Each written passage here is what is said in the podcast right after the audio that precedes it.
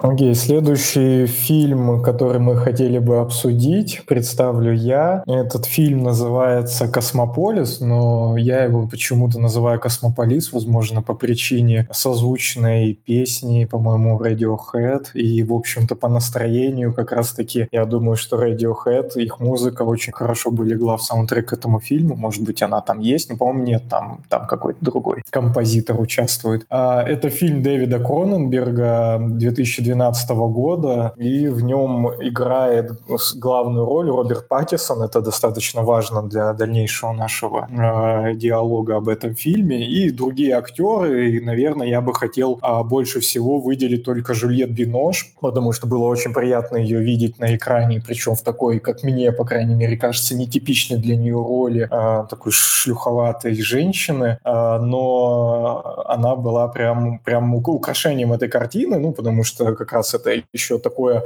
очень, очень э, мультинациональное кино, э, потому что вы э, создателях этого фильма сразу фигурирует Канада, Франция, Италия и еще флаг какой-то страны, которой я не знаю, Португалия. То есть это дико европейское кино, прям такой котел, но по нему это не считывается, потому что место действия происходит в Нью-Йорке, и тебе кажется, что это прям стандартное, да, некое такое голливудское кино, но на самом деле это полностью европейский продукт, просто пытающийся заглянуть в глубь сознания, наверное, э, текущего американцев э, из, э, из такого высшего эстеблишмента или из каких-то крупных корпораций, где зарабатываются большие деньги. О чем фильм? На самом деле сказать, о чем фильм, довольно сложно, потому что просто передать, что в нем происходит, этого недостаточно. Да? Если просто передавать, то это некий мужчина, обеспеченный миллиардер, передвигается по городу э, на лимузине, и про, с ним происходит множество различных событий, множество диалогов, множество персонажей попадает в кадр и так далее, но это абсолютно не передает да, какой-то определенный месседж этого кино. И, и здесь почему я бы всем советовал посмотреть это кино, это несколько на самом деле моментов, но, скажем так, почему его не стоит выключить через 10 минут? И, скорее всего, смотря это кино, вы зададитесь таким вопросом как раз минут через 10, а может быть и раньше. Почему не стоит выключать? Потому что э, это кино, оно в определенной сфере направлено вовнутрь вас, то есть когда вы смотрите это кино, вы сами наполняете его смыслом, потому что непонятно, что происходит, непонятно, к чему это диалог, непонятно, почему именно этот персонаж себя так ведет, непонятно, условно говоря, что это за женщина сюда пришла и почему она именно сейчас ушла, например, да, а, и вы, вы думаете, когда вы смотрите это кино, вы начинаете размышлять, и вы сами наполняете его смыслом. Сто процентов это история на любителей, даже на любителей, я думаю, фестивального кино, наполнять смыслом само произведение, которое вы смотрите, это прям на любителя история. Но если вы готовы скажем так, начать этот диалог, то есть не в одну сторону, да, потреблять то, что вам говорит режиссер в, в определенной степени э, с жирным каким-то смыслом всем понятным или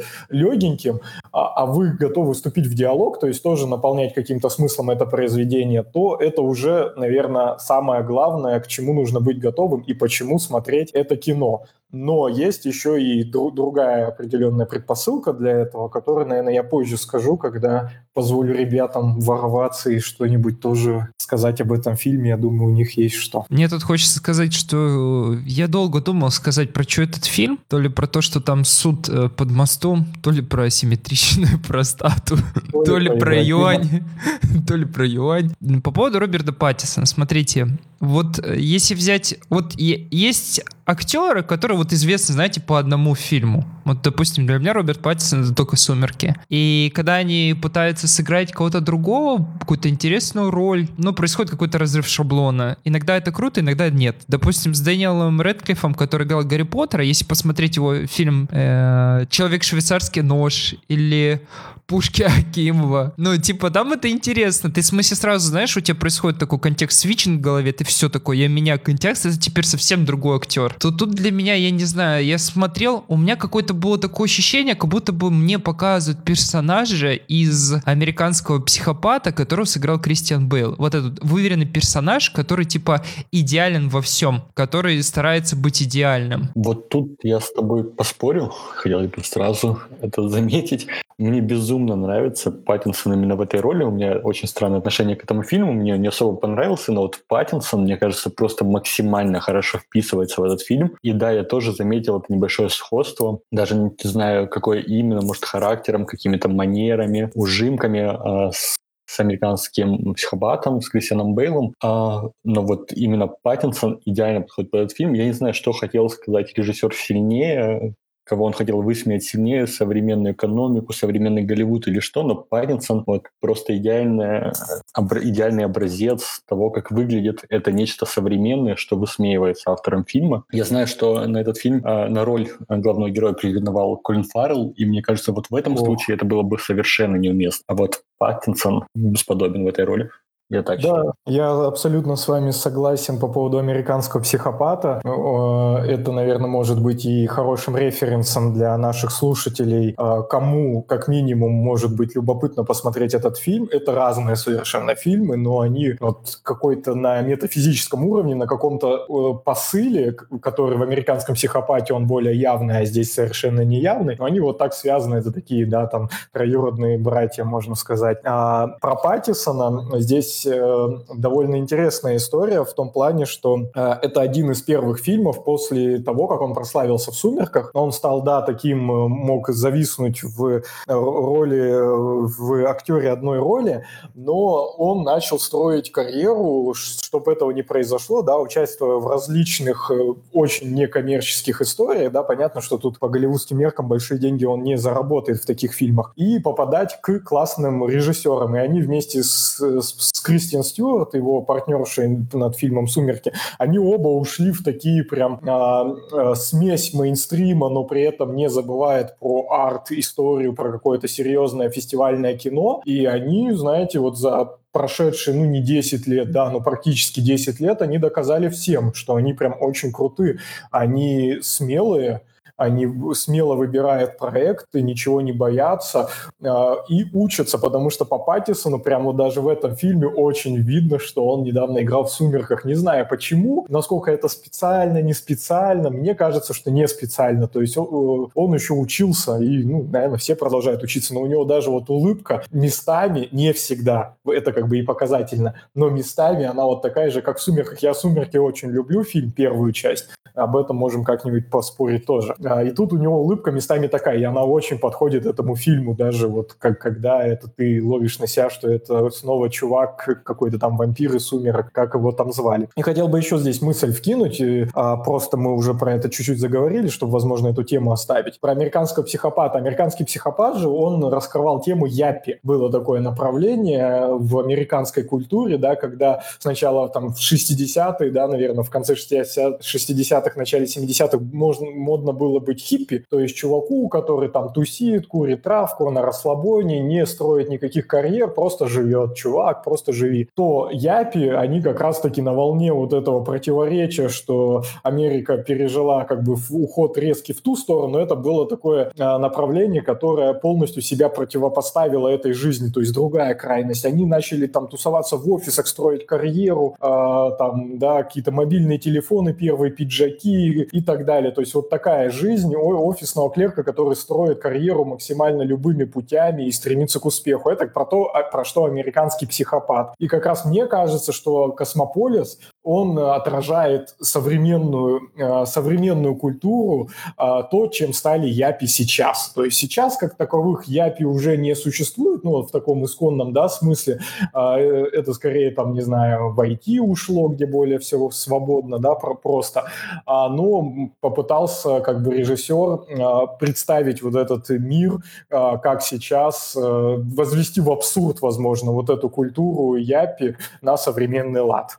Как-то так я бы мог прочитать это одним из смыслов этого фильма. Что я хочу сказать? Вот вы упоминаете э, Паттинсона, Паттинсона, типа, наверное, сильная работа, типа, что-то у него должно было измениться, но я, блин, смотрю и сравниваю Паттинсона в этом фильме и в фильме его «Маяк». «Маяк» такой, мне кажется, вот это артхаус на какое-то кино, несмотря на то, что оно нашло как бы масс-маркет, и, и надеюсь, вы знаете такой фильм 2019 года «Маяк», который был он там играет одну из главных ролей, и причем у него там такое перевоплощение, что ты не скажешь, что это Роберт Паттинсон. И он там еще играет с актером Уильям Дефо, и этот фильм, по-моему, снят 4 к 3 и не цветной. И, блин, ты смотришь такой, ну, это, это что-то другое. А тут, ну, я, я реально пытался понять очень долго этот фильм, причем, когда я его смотрел, я его смотрел до «Властелина разметки», я вот ожидал, что ж там произойдет. А, хронометраж у него там 105 минут, и я все ждал, ждал, что ж произойдет, как можно завершить этот фильм. И, блин, ну,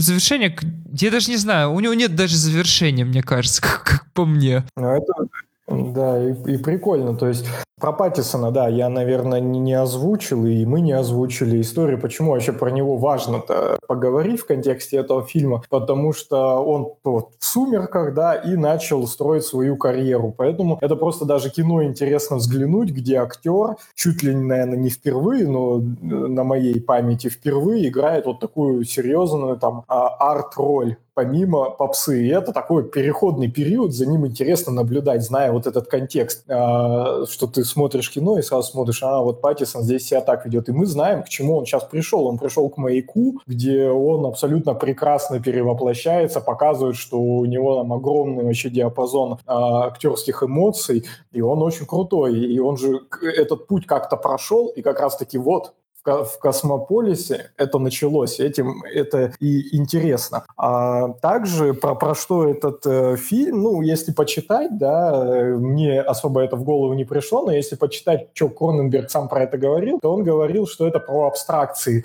Там э, главный герой пытается купить э, э, картины художника одного из известных а, абстракционистов. На титрах э, есть э, намеки на картины Полока, известного тоже суперизвестного известного художника абстракционизма. То есть он, про, он говорит про какие-то а, надстройки абстракции в нашем мире, что они нас поглотили. Вот, Дима, тебе, как интересующемуся человеку, там, ценными бумагами, да, там, он, он торгует ценными бумагами, там, валютами, это все какие-то деривативы, то есть какая-то промежуточная там история к искомому тобой продукту. И как раз он, э, едя на машине к парикмахеру, вот так навязчиво, да, главный герой, это супер не спойлер, да, он хотел просто подстричься. Это такая классная, мне кажется, тоже метафора и такой сюжетный ход, который прям, я не знаю, отсылает нас к высокой литературе, когда у тебя есть какое-то очень простое зерно, я хочу подстричься. Оно, и оно проходит лейтмотивом через всякую дичь основного произведения, но в основе все равно я хочу подстричься, потому что подстригался он там в детстве, он хочет уже уйти из вот этой абстракции, которую он вокруг себя построил, что везде он существует в каком-то виртуальном мире, и он настоящий мир не видит, и он идет, подстригается э, там, где он еще был каким-то нормальным человеком, еще вот не вот этим зашоренным и, и не существующим в абстракции. И в итоге как бы он полностью меняет свой мир, да, под конец, э, под конец фильма уходит от всего этого. Это все, к чему он стремился. То есть, ну, чувак, он не сошел с ума так, как сошел с ума главный персонаж американского психопата, да, но он сошел с ума немного иначе и ему потребовалось вернуться к себе, там, исконному, к своим корням, к этому мужичку, который его классно стриг, и спрашивал у Ибрагима, отливал ли он под Манхэттенским мостом. Прекрасная абсолютно фраза. Слушай, ну вот ты тут э, сделал ссылку опять к американскому психопату. В американской психопате вообще открытая концовка, и эта концовка, да, скорее всего, подводит к тому, что там вообще ничего, то, что происходило, не было. Как бы это все являлось, по сути, галлюцинацией. Он когда-то давно еще, да, может, в начале фильма сошел с ума, и то, что происходило во всем этом фильме, ну, это просто, ну, я не знаю, ну, по шизофрении. А по поводу этого фильма, я, вот ты говоришь абстракция, абстракция, это, там все диалоги абстрактные, господи, там, там реально вообще отсутствует в них смысл. Они говорят о чем-то, а ты пытаешься понять, не можешь понять быстро, потому что, типа, я не знаю, может, они пытаются отсылки какие-то сделать, еще что-то, ну, просто такие тяжелые, типа, диалоги, потому что они монстракты, они из-за этого, из-за этой а, абстрактности в какой-то момент кажется то, что это, блядь, трэш-кино и какое-то там просто безумие происходит. Ну, ре, ну реально, вот вы скажите, там Фильм построен весь на диалогах, правильно? Правильно. Постоянно происходит э, диалог между главным персонажем и второстепенным, который меняется постоянно. Вот нам показывают 24 часа жизни главного героя, и вот условно там каждые там 5 минут, получается, у нас меняют персонажа. Ну, все диалоги абсолютно абстрактные. Даже его диалог с, э, сейчас скажу, с его охранником, который за ним присматривает, он же тоже абстрактный. Да, но э, да, это и Прекрасно. Он его не спрашивает, типа, в открытую, там, типа, чувак, тут нельзя ехать, еще что-то. Он что-то постоянно пытается сделать это как-то увести в какую-то в абстракцию. И, блин, это очень странно. Но мне кажется, этот фильм — это отражение какого-то, я не знаю, не капитализма или что-то близкого к капитализму. Какой-то режим строится, и этот же режим сам себя может и убить. Я не знаю, как. Ну, вы поняли. То есть режим заставляет жить в рамках своего же режима, и это его убивает. То есть, ну, блин, сложно как-то объяснить. Ну, тут даже больше не про режим, а про ту оболочку, которую вокруг себя создал главный герой, и от которой он рьяно, как-то фатально, фаталистично пытается избавиться на протяжении всего, всего фильма. А, то есть он прям отказывается от своих каких-то догм, от того, как он видит мир а, постепенно. То есть эти и сцены возле баскетбольной площадки и в парикмахерской. Мы видим, насколько ему надоело, я согласен с Ромой. Это очень здорово прослеживается. Ну, я возвращаюсь к диалогам. Я безумно рад, что мы обсуждаем этот фильм с Димой, потому что на протяжении там, первой половины фильма я всегда задавался себе вопросом, это чушь какая-то или это действительно какая-то информация, которая относится к экономике, экономическим играм, или это просто набор бессвязных фраз, которые идут друг за другом, но по какой-то причине за этим интересно наблюдать. Я не знаю почему, возможно, какой-то странный извращенный вкус. Я тоже не нахожу в этих диалогах э, чего-то гениального или открывающего мир, но если я не ошибаюсь, это да, экранизация какой-то книжки или новеллы, что-то в таком духе, и они чуть ли не полностью скопировали оттуда все диалоги. Тоже, видимо, любители именно таких каких-то черед фраз, следующих друг за другом, нашли друг друга. Да, книжка — это как раз постмодернистское такое э, чтиво. Я, я не читал, но ознакомился, по, про что этот автор обычно пишет и о чем эта книга. Это история как раз взгляд э, э, такой через призму постмодерна на современное общество. И как раз э, можно ответить тебе, Саш, на вопрос, ты смотришь и не понимаешь, почему тебе это нравится. Это ровно то же самое, как ты приходишь в музей современного искусства, смотришь на какую-то мазню, да, там сделанную просто в порыве там неистового какого-то экстаза, а, и, и тебе почему-то нравится, и не только тебе, да, это значит нравится миллионам людей, которые тоже приходят в этот музей, хотя бы минуту, там, ну, даже, возможно, конечно, и меньше, но и то хорошо, стоят перед вот этой картиной. То есть этот фильм, внутри, да, он рассказывает историю про какие-то абстракции, и сам главный герой об этом намекает, что вот он хочет купить картины этого художника, он прям а, полностью поглощен этой идеей. Но можно этот фильм воспринимать как э, абстракцию в кино, да, вот есть абстрактная живопись, а это такой абстрактный кинематограф. В любом случае, э, любое кино можно там разделить, что где-то важнее смысл, да, то есть ты смотришь, и тут что-то непрофессионально сделано, но смысл относится классно, а где-то превалирует форма, и как раз постмодерн это же чаще про то, что превалирует здесь форма, и поэтому какого-то прям глубокого, четко выстроенного смысла э, в этом фильме не стоит искать, и особенно в диалогах его тем более не стоит искать. Это все про форму, то есть если тебе приятно смотреть это кино, ну, знаете, ты как бы смотришь его, и ты ничего не понимаешь, но тебе интересно все равно наблюдать за, за то, что происходит. Вот почему-то ты сам не можешь назвать, но тебе как бы не скучно, скажем так. То есть тебе, главное, да, не должно быть скучно никогда в любом искусстве. И ты за этим наблюдаешь. То это вот уже об этом. То есть ты должен понимать, что здесь, в этом кино, точно э, очень жирные моменты постмодерна, когда в тебе, во-первых, важнее форма, а во-вторых, контекст. Нужно понимать, что это там про Паттисона, да, нужно понимать, что даже титры здесь играют на общую вот эту э, какую-то задумку этого концептуального произведения. И я думаю, что если копать еще глубже, то тут можно найти, почему это снял именно Кроненберг. Потому что Кроненберг, ну, вот такой режиссер, который, фильм которого э, это, ну, всегда очень такая обсуждаемая история, потому что он всегда пытается э, и, и как бы вести какой-то диалог со зрителем не, не очевидным, то есть там видеодром, это, это всегда какие-то определенные такие, ну, как бы можно тоже употребить термин там трэш, да, но это какая-то вот такая постмодерновая история, потому что он всегда смешивает разные жанры, как-то ими заигрывает, и по факту вот в кино, а, просто я обещал об этом рассказать коротко, да, что в кино он развивает жанр биопанк. Такой такой своеобразный жанр, который, да, не, не наш киберпанк там уже опопсевший, да, и даже не а, какой там еще бывает панк-то там про э, паровые двигатели, да, не стимпанк, а биопанк, то есть история, когда ты там покупаешь какую-то генетически выращенную рыбу специальным геномом, съедаешь ее, из ее костей ты можешь сделать пистолет, который ни на каких радарах не будет видеть. То есть такие очень странные дикие штуки. Э, и здесь он, мне кажется, вот этот биопанк препарирует с точки зрения ну, ментальности самого героя, то есть не про его физическую оболочку, хотя там такого физического тоже довольно много, да, каких-то вот сцен э, физиологических, там, секса, э, там, каких-то испражнений, ну, каких-то таких историй, да, но тут больше про разум героя, что он тоже пере, переживает такую метаморфозу, да, там, как по, по Кавке превращение некое. Он делает. А можно тут резюмировать одну штуку? Смотрите, вот мы сегодня, когда говорили про «Властелин разметки», это типа фестивальное кино, которое в масс-маркет не выходило, по-моему,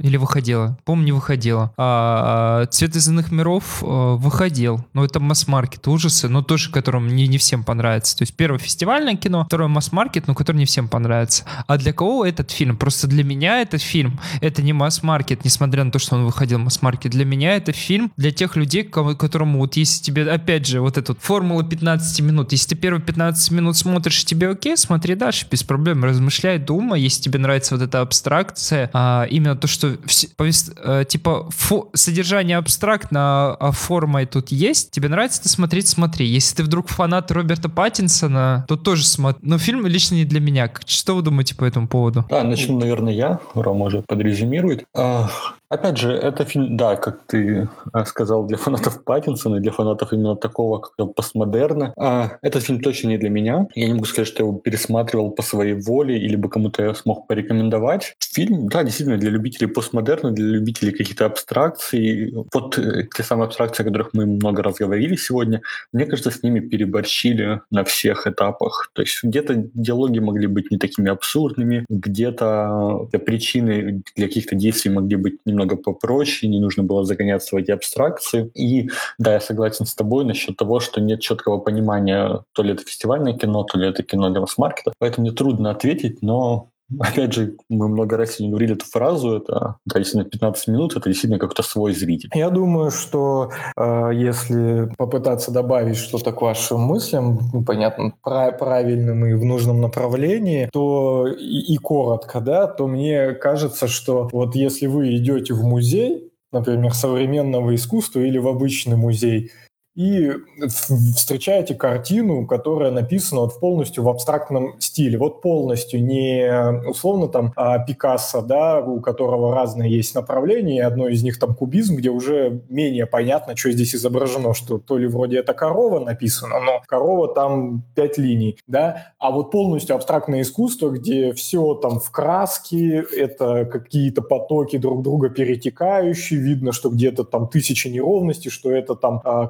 в прыжке э, эту краску наносили, да, и т.д. и т.п. То есть полностью вот какая-то, скажем так, мазня, чтобы было понятнее, что это такое, да, ну то есть цветастое некое полотно. Но почему-то оно висит и почему-то продается на Сотбисе за 2 миллиона. И вот если вас интересует, почему это так, почему это находится в музее, почему это стоит миллионы долларов, если вам это интересно, то тогда вас может заинтересовать и это кино. Вы можете попытаться разобраться, почему в этом кино снимается там большая голливудская звезда, почему это снимает великий мастер э, с, с огромной да, там историей успе, успешного создания кино, э, и вообще почему это вот как раз-таки идет в масс-маркет в том числе. Хотя, казалось бы, да, если вам во всем этом интересно попытаться разобраться, покопаться, и вы не пройдете в мимо мимо вот этой а-ля мазни, просто мимо, а попытаетесь там, я не знаю, почитать статьи, загуглить что-то, а, самому постоять и на это посмотреть 10 минут и, возможно, найти внутри себе ответ, то это кино для вас. Это кино для тех, кто хочет постараться э, вот вкопнуть в эту сторону и поискать ответы на какие-то вопросы, которых здесь массу. И я думаю, что режиссер, он к этому и вел. То есть он к этому и вел, он хотел, чтобы про это кино задавали вопросы, он хотел, чтобы сам зритель во всем этом копался. Э, если вам понравилось все, как мы здесь на, обсуждали, если вы не боитесь немножко поднять уровень абстракции, то этот фильм для вас. Смотрите его по ссылке в нашем описании. Э, «Космополис» 2012 года.